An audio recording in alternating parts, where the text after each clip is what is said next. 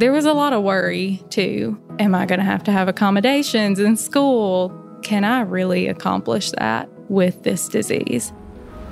You can live with this disease with it in the trunk of the car rather than driving the car, but it's always going to be there until there's a cure. Hi, I'm Dr. John White, the Chief Medical Officer for WebMD, and you're listening to WebMD's Health Discovered podcast.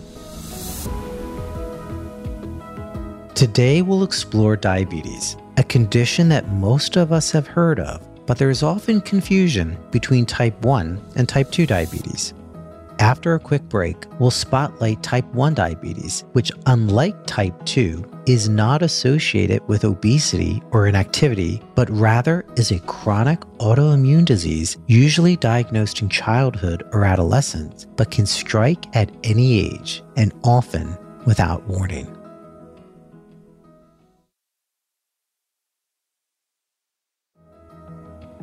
In today's episode, we'll sort through the myths and learn the facts of type 1 diabetes, examining its science, the daily challenges faced by those living with it, and the groundbreaking advancements in treatment and technology that are revolutionizing how individuals manage this condition. Whether you have recently been diagnosed, have been living with type 1 diabetes, are a concerned friend or family member, or are just curious to learn more about this condition, you are in the right place. Previously referred to as juvenile diabetes, and sometimes called insulin dependent diabetes, type 1 is a condition where the immune system destroys insulin producing beta cells, a type of islet cell found in the pancreas. The hormone insulin regulates glucose levels in the blood by acting as a key that allows our body tissues to absorb glucose and convert it into energy for us to move and conduct bodily functions. In the absence of insulin, glucose has no way to enter the body cells, keeping the glucose levels in the blood very high. To compensate, the body will try to get rid of what it thinks is excess glucose via the kidneys, resulting in patients frequently urinating and feeling dehydrated. To make up for the lack of glucose absorbed by the cells, the body will convert excess fat into energy, resulting in patients losing weight and feeling fatigued. And if left untreated, high glucose levels in the blood can seriously damage the eyes, the heart, the feet, and the kidneys. Type 1 diabetes is not just a medical condition, it's a story of resilience and adaptability, as it requires a lifelong commitment to managing one's health. Joining our discussion are Dr. Jessica Lilley and her very own patient, Jana Taylor. Dr. Lilley is board certified and is the division chief of pediatric endocrinology at the Mississippi Center for Advanced Medicine. Her professional passions include type 1 diabetes and inherited lipid disorders. Jana Taylor is a prior patient of Dr. Lilley who was diagnosed with type 1 diabetes nine years ago at the age of 17. Jana is now a fourth year medical student at the University of Mississippi School of Medicine and plans to pursue a career in family medicine both of which have been strongly influenced by her journey living with type 1 diabetes. Jana and Dr. Lilley, welcome to the WebMD Health Discovered podcast. Glad to be here. Yes, super excited. Before we start our actual discussion, I always like to ask our guests, what was your aha moment? Around type 1 diabetes, and then the actions you took because of this discovery. Jana?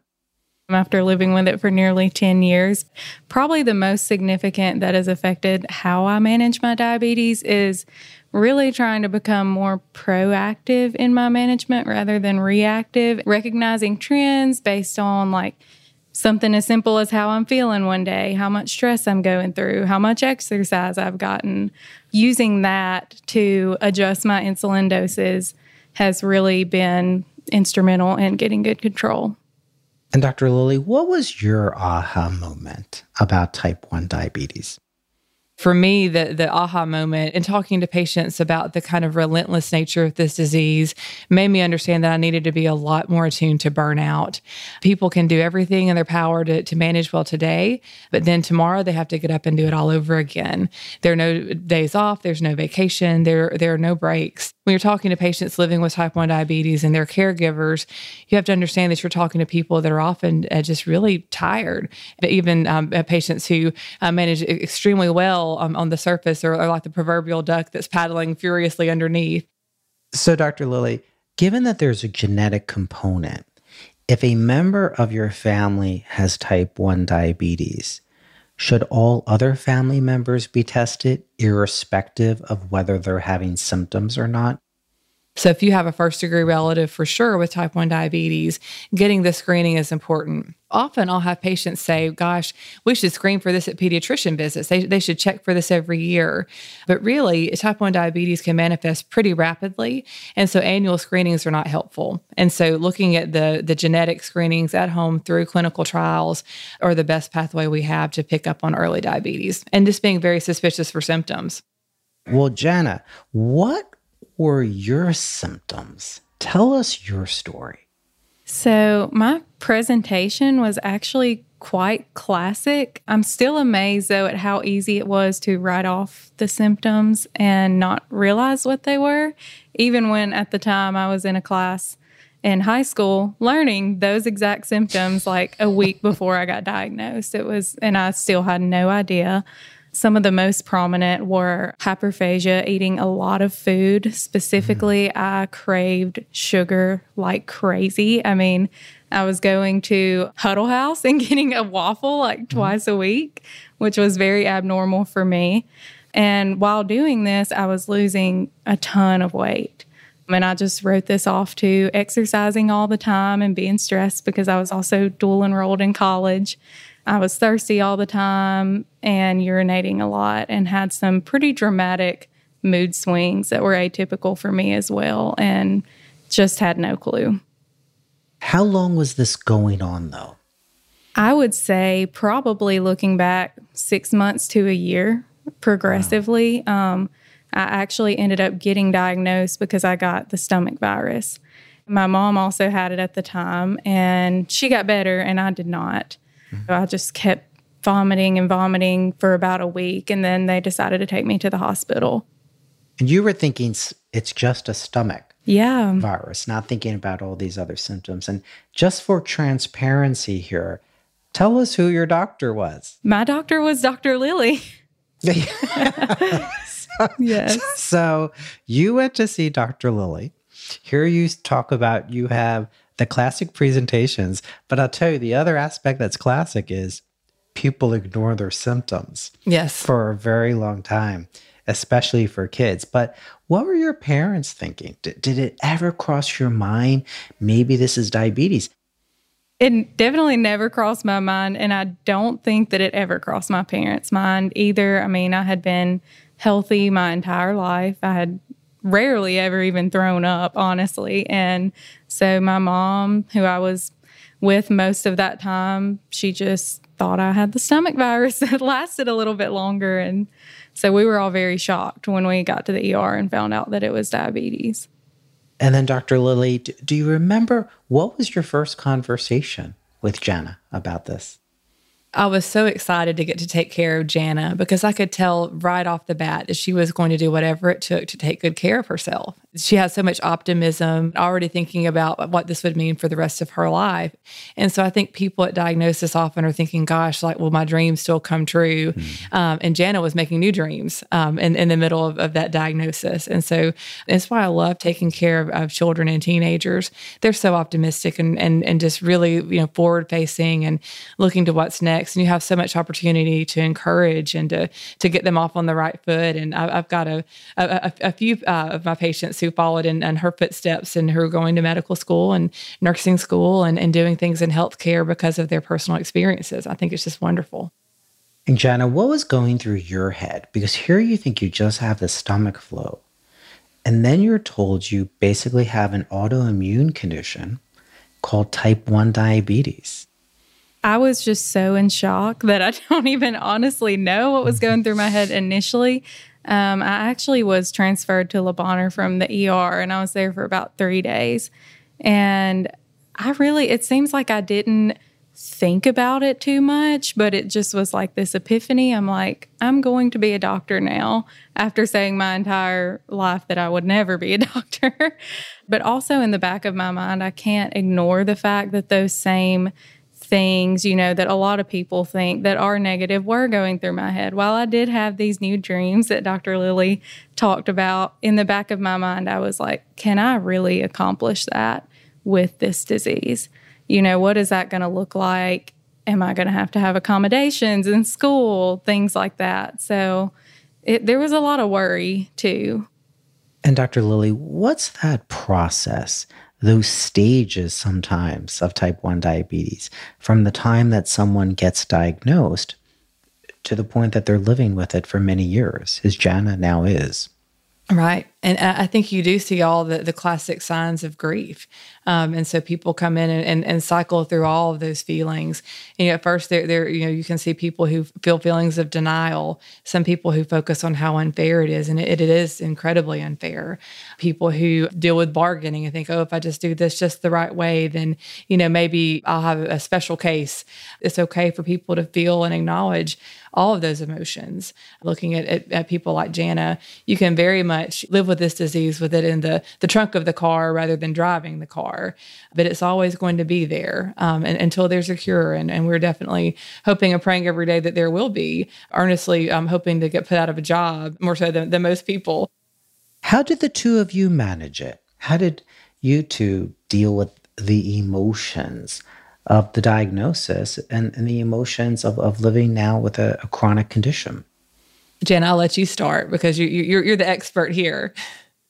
I probably didn't realize until years later, like what an impact that it actually had on me. And really, the way that I've dealt with it is practicing self awareness and taking care of my mental health. For me, that was seeing a psychiatrist and, you know, getting some some mental health issues in order and just accepting that they're there and recognizing them is the best way for me to cope with them.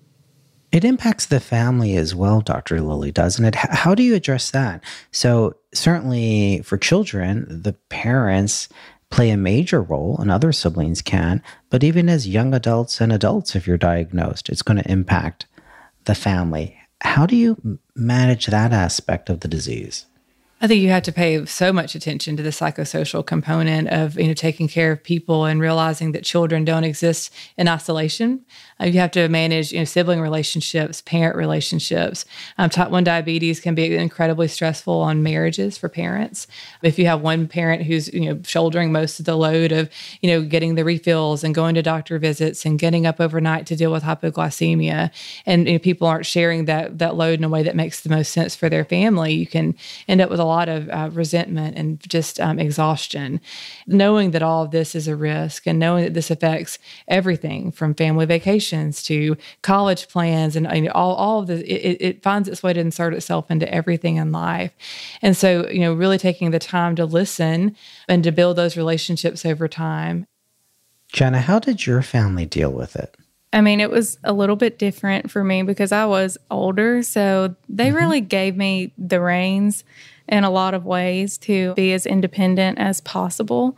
And I don't even know that I've thanked them for all that they did. Well, after the podcast, you'll call uh-huh. them. When th- them listening might be the first time that they actually hear this. Yeah, that might be a good time too. Yeah. But my mom, I think of her, and she is probably the least schedule oriented person that I know. And she just like was excellent at keeping everything on track. She made sure every prescription was refilled on the day that it was available so that I would never run out of insulin. That was never anything I had to worry about. She was on the phone with insurance companies when she needed to be. I mean, she was so on top of it. And my dad, he did a really great job at just making me feel included. It's really easy to mm-hmm. feel different, especially at like family gatherings and stuff like that when there's a dessert or something and you know it's just going to cause you problems if you eat it. He would sit there and not eat it with me or find ways to make recipes like he he makes a really good apple pie that has way less sugar in it, stuff like that. Well, let's talk about those treatment options because I'm old enough as a clinician to remember it was only really one or two types of insulin early on. We've made a lot of progress over the last 20 years. We've made a lot of progress over the last few years, and there's some exciting things in development for type 1 diabetes. Dr. Lilley, can you remind our audience what are the various treatment options for patients living with type 1 diabetes? Sure. I have some cousins who were diagnosed when they were really little with type 1 in the good old days of clear and cloudy insulin. And so you had to take a set amount and eat at the same time and the same number of carbohydrates and really just kind of hope the peak timed with your activity in a way that made sense. And so it was a lot harder to really achieve the glycemic goals and to have the flexibility that you need to have a normal childhood. Um, and then my senior year of high school, Lantus um, came to the market. And so we could um, do a lot more to mimic the natural pancreatic function. And so long acting insulin that lasted 24 hours, just like the normal trickle of insulin the pancreas makes all day, every day. And then short acting insulin that we could give with meals. And so some patients are still on that kind of what we call a basal bolus regimen. So it's at least four shots a day. And so one long acting shot to replace that gradual pancreatic drip, and then one with every meal. And then if there's a large snack, there's there's more shots that will come in, or if there are high blood sugars to chase, then we're looking at a lot of shots. Then we can also mimic the pancreatic function with an insulin pump. And so that insulin pump delivers a little trickle of insulin. And then you could tell the pump, this is what I'm eating and this is what my blood sugar is. And then the pump is able to calculate and give that dose. Even more exciting, over the last few years, we have closed loop insulin pumps that actually talk to a sensor that is worn in the arm called a continuous glucose monitor.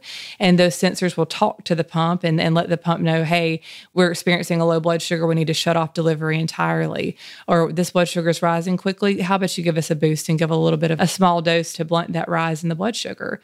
The pump is another piece of technology to manage. It doesn't just do it all by magic, and it still requires a lot of work on the part of the patient or the caregiver to see the uh, amount of control that we're able to, to achieve with this technology without sacrificing the things that the patient wants to do or having to risk a lot of hypoglycemia. Um, it's really been miraculous to see for the last decade.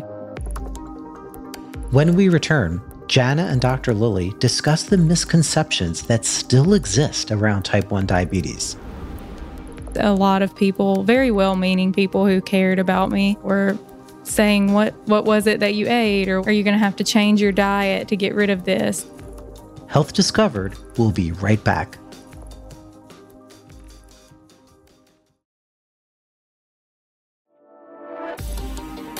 And now, back to WebMD's Health Discovered podcast. I want to find out what's on the horizon. You know, I hear a lot of talk about the artificial pancreas. Educate us a little about what that means, as well as what's on the horizon. Sure, wearable technology has gotten um, just uh, and bounds better than the, the the older insulin pumps that I can remember. Or the first very bulky, and inaccurate sensors that you know were on the market that w- would allow patients to take home for three days at a time, and then you know use that to make some adjustments. We've gotten a, a lot more user friendly devices. However, this is still something the patient has to wear and pay for and deal with. Um, and I've had several of my teenagers who, you know, think that the having to wear something on their body, you know, calls attention to difference that they don't want to do um, in that developmental stage. And so I think a true cure would be something that we could say, this happens and you never have to think about diabetes okay. again. And so, on the way to that cure, I think prevention is going to be huge um, finding the patients that are at risk for type 1 diabetes and to stop that autoimmune attack before it even happens or really progresses and, and, and allow the patients to, to maintain their own islet cells. We can give islet cell transplants. However, that same immune system is, is there working in the background to destroy the new islet cells. And so, at this point, I could you know uh, donate islets to Jana but uh, her immune system would demolish those islet cells within the next week. And so we would be looking at an um, anti rejection medicine cocktail that would be much more dangerous than having to, ma- to sure. manage with um, insulin. So um, there are different centers looking at different options. What if we gave large volume islet cell transplants or you know protected these islet cells behind a biologic mesh or some other kind of uh, mechanism to prevent the destruction? And so give the patient islet cells to last a lifetime without having to take anti rejection mm-hmm. medications. I mean, that would would be a wonderful dream. Or looking at mild immunosuppression and then trying to have some regenerative efforts to get the beta cells back function. There's so many different kind of directions that we're looking at at cure. So um, I'm very hopeful. Jenna, talk to us a little bit about your patient journey. And I'd love to hear about this concept of the fatigue. Yeah. So I really started out as most people probably do, just on multiple daily injections with insulin on a basal bolus regimen. I was on that for probably a couple of years. I transitioned over to an insulin pump with a continuous glucose monitor. It was an insulin pump that actually had all the tubing still. And I got really frustrated with the tubing and went back to multiple daily injections. I never got rid of my continuous glucose monitor because it is just life changing. But for me at that time, I was a girl in college and I, the tubing just, like Dr. Lilley was talking about, you know, body image and stuff like that can really come into play with some of this stuff. I stayed on multiple daily injections for several years and only within the past probably three or four years, I got back on an insulin pump that does not have any tubing. You change it every three days with my continuous glucose monitor. And now I'm using a closed loop system where they kind of communicate with each other and it adjusts the insulin based on my blood sugar trends, which I could never go back to anything after using that. Where do you find support? Do you look for you know, support groups on social media? Do you look for other people who are also living with type 1 diabetes? Where is that support coming from? I really get a lot of support from my family, which is interesting because none of them live with type 1 diabetes, but sometimes an outside perspective on how to kind of navigate problems helps. And I also am a fan of some of the social media support groups, especially with my closed loop system. Those have really helped me a lot with navigating how to set it up or how to troubleshoot some issues that I've I've seen. So I'm I'm a huge fan of those. And Dr. Lilley, what do you often advise patients or their families where to find some support? Because at some point they're going to need it. Oh, absolutely. And I see this organically happening in my waiting room, you know, where you'll see patients notice, oh, you have the same pump that I do. And the parents will start to talk, and maybe one's a little bit farther in their journey and has wisdom to share. And I really love, you know, any kind of support group that um, can can manifest. And so we're in a, a very rural area. And so often a patient will be the only person in the entire school with type 1 diabetes. Diabetes Camp has been a wonderful formative experience um, for, for kids to not be the only one who's having to, you know, who are having to peel off and check a blood sugar while they're swimming, for instance. There are wonderful um, support groups through the American Diabetes Association. There's a wonderful podcast called the Juice Box Podcast that a lot of my families like to listen to. And so I think finding good, you know, forms of support so you can talk to someone else who knows what it's like to be up with a juice box with a two year old at two in the morning, uh, or, or to know what it's like to have to go with every field trip because there, there's not going to be a nurse and, you know, all the other kinds of of extra things that most people don't think about. So I guess there are some benefits of being in the waiting room right. in the doctor's office. And I do love those camps that you referenced. I know patients that have participated in those, and, and we should all work uh, to support those. I want to address the issue of myths around type 1 diabetes. And we were all talking prior to today's podcast about some of the challenges, ironically, with all the advances in type 2 diabetes, that they don't apply to type 1 diabetes. And in some ways, that has caused confusion on the part of people without diabetes. Jenna, what do you find are the, the two biggest myths around your condition? Definitely that it was caused by diet or can be cured by diet and exercise. I encounter that all the time, especially right after I was diagnosed. A lot of people, very well meaning people who cared about me, were saying, What what was it that you ate? Or are you gonna have to change your diet to get rid of this? There's still a lot of, you know, people see me pick up some kind of dessert and they're like, oh, should you really be eating that? Or thinking, you know, if they give sugar free things to people with diabetes, that that's helpful. What do you say to them? Do you try to educate them? Do you just ignore them? Do you just get mad? what, what's kind of your reaction? That's been a journey. At first, I was pretty frustrated with it, and but the more that I've progressed with diabetes and then gotten into the medical field, I realize that it's totally unrealistic to think that everybody knows as much as we know about this disease. So all we really can do is gently educate them. And there's a time and a place for it. And there are definitely times that I do. And there are other times that I just kind of brush it off and, and go on about my day. I bet you manage it well. You seem very kind and polite. I'm not sure everyone else would be. But Dr. Lilley, what do you find are, are some of those biggest myths that still persist today around type 1 diabetes? Jana hit the, the biggest one for sure. Type 2 treatment strategies are so vastly different. And so um, I'll have families who will ask about the once a week shot that their grandmother's taking or, you know, pills or, you know, those kinds of things. And, you know, and why, why haven't I talked about that with them? And I think, you know, in, in areas where type 2 diabetes is very prevalent, um, it, like, like ours here in Mississippi, we um, have a lot of people who think that they're very knowledgeable about diabetes when in fact they're knowledgeable about, about type 2 diabetes. Sure. and so um, and even in the healthcare setting um, i've had to really empower my patients to know you know what they need to do. And so to tell the dentist office that they don't need to hold their lantus shot for their mm-hmm. oral surgery the next morning or, or, you know making sure that the the school nurse doesn't skip their insulin because they're vomiting. There's a widespread lack of knowledge about type 1 diabetes. And it's a, a, a daily battle that i fight as a pediatric endocrinologist. And i know that my patients are fighting as well a lot of work to be done, as you point out, in educating the public about type 1 diabetes, a very different condition than type 2. We know that living with a chronic condition changes people's lives, no doubt about it. But it can also be in a very positive way. And we kind of have been referencing, Jenna, how it changed your decision of what you wanted to do with your life tell our audience what you're doing right now.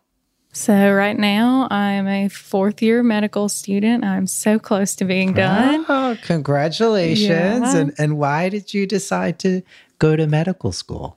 Getting diagnosed with type 1 diabetes was really the deciding factor for me. I just had such great care when I got diagnosed, Dr. Lilley being one of the major players in that. And I wanted to do that for other people. Um, I would have never chosen this for myself, okay. you know, like being diagnosed with type 1 diabetes. But something that was huge for me was turning it into something positive. And really, it's given me a lot of insight into living with a chronic disease, which is huge for patients, just to feel like someone can relate to them. And when it's their doctor who can relate to them, it just makes a world of difference. So it's it's a very it's been a very positive way for me to transform my experience. Wow, and this is an audio podcast so people can't see the beaming smile from Dr. Lilley when you mentioned you're going into medicine because of doctors like her. Dr. Lilley, how does that make you feel? Words can't describe. And so I, I, I, think that, you know, that's why we get up and do what we do every single day. And to see Jana want to influence patients' lives and just watching her soar has been just the, the, the greatest gift. I'd like each of you to kind of leave our audience with two key messages that you want them to know about type 1 diabetes. Let's start with you, Dr. Lilley. So, the first thing I want people to know who are living with type 1 diabetes is that you have type 1 diabetes. It does not have you. And so I want you to be able to uh, to live your life and to to reach those goals that you've set for yourself, um, and and to reach out and to, and to, get that support so you can stay encouraged and not just get exhausted uh, because this disease can be so exhausting. But it also brings a lot of you know kind of hidden gifts as we referenced. Um, I, have never known anyone more courageous or accountable or responsible or brave than um, the people that I take care of every day living with type one diabetes. You, you just have to be take those gifts and leverage them to do what, what it is that you are supposed to be doing in this world. So um, be encouraged. That that's that's the biggest thing. The second thing that I, I would like to say is just to not to ignore those symptoms and to try to get that message out to people working in healthcare. And you just never know who's going to be the person to pick up on those symptoms. And so I've, I've had hairdressers who've noticed that they can't get through a haircut without a little one, you know, running in and out of the chair. And they've been able to say, Have you talked to their doctor about that? And so I, I would seek medical attention early. And to get tested as well, because the Correct. whole point is uh, doing it early on. And Jenna, or soon to be Dr. Jenna, but what's your advice to listeners? Having diabetes does not mean that you have to give up the things that you love. And it actually took me a long time to figure that out. So I really encourage people to think about that early and find ways to navigate still doing what you loved before the diagnosis with this disease because it, it is totally possible. And the second one is just recognizing the mental health toll that it can have on both patients and their caregivers. Getting that in control early is really amazing at how much that it can change your management and your outlook on having this disease. And finding that emotional and practical support, whether it's in person or online. I want to thank you both. You two are terrific. So, oh, thank you. Really thank appreciate you. it. And to listeners, I want to thank you for listening. Please take a moment to follow, rate, and review this podcast on your favorite listening platform. To find out more information about type 1 diabetes, check out our show notes, where we'll have links to information about this condition on WebMD. I'm Dr. John White, the Chief Medical Officer for WebMD, reminding you that better information leads to better health. Until next time,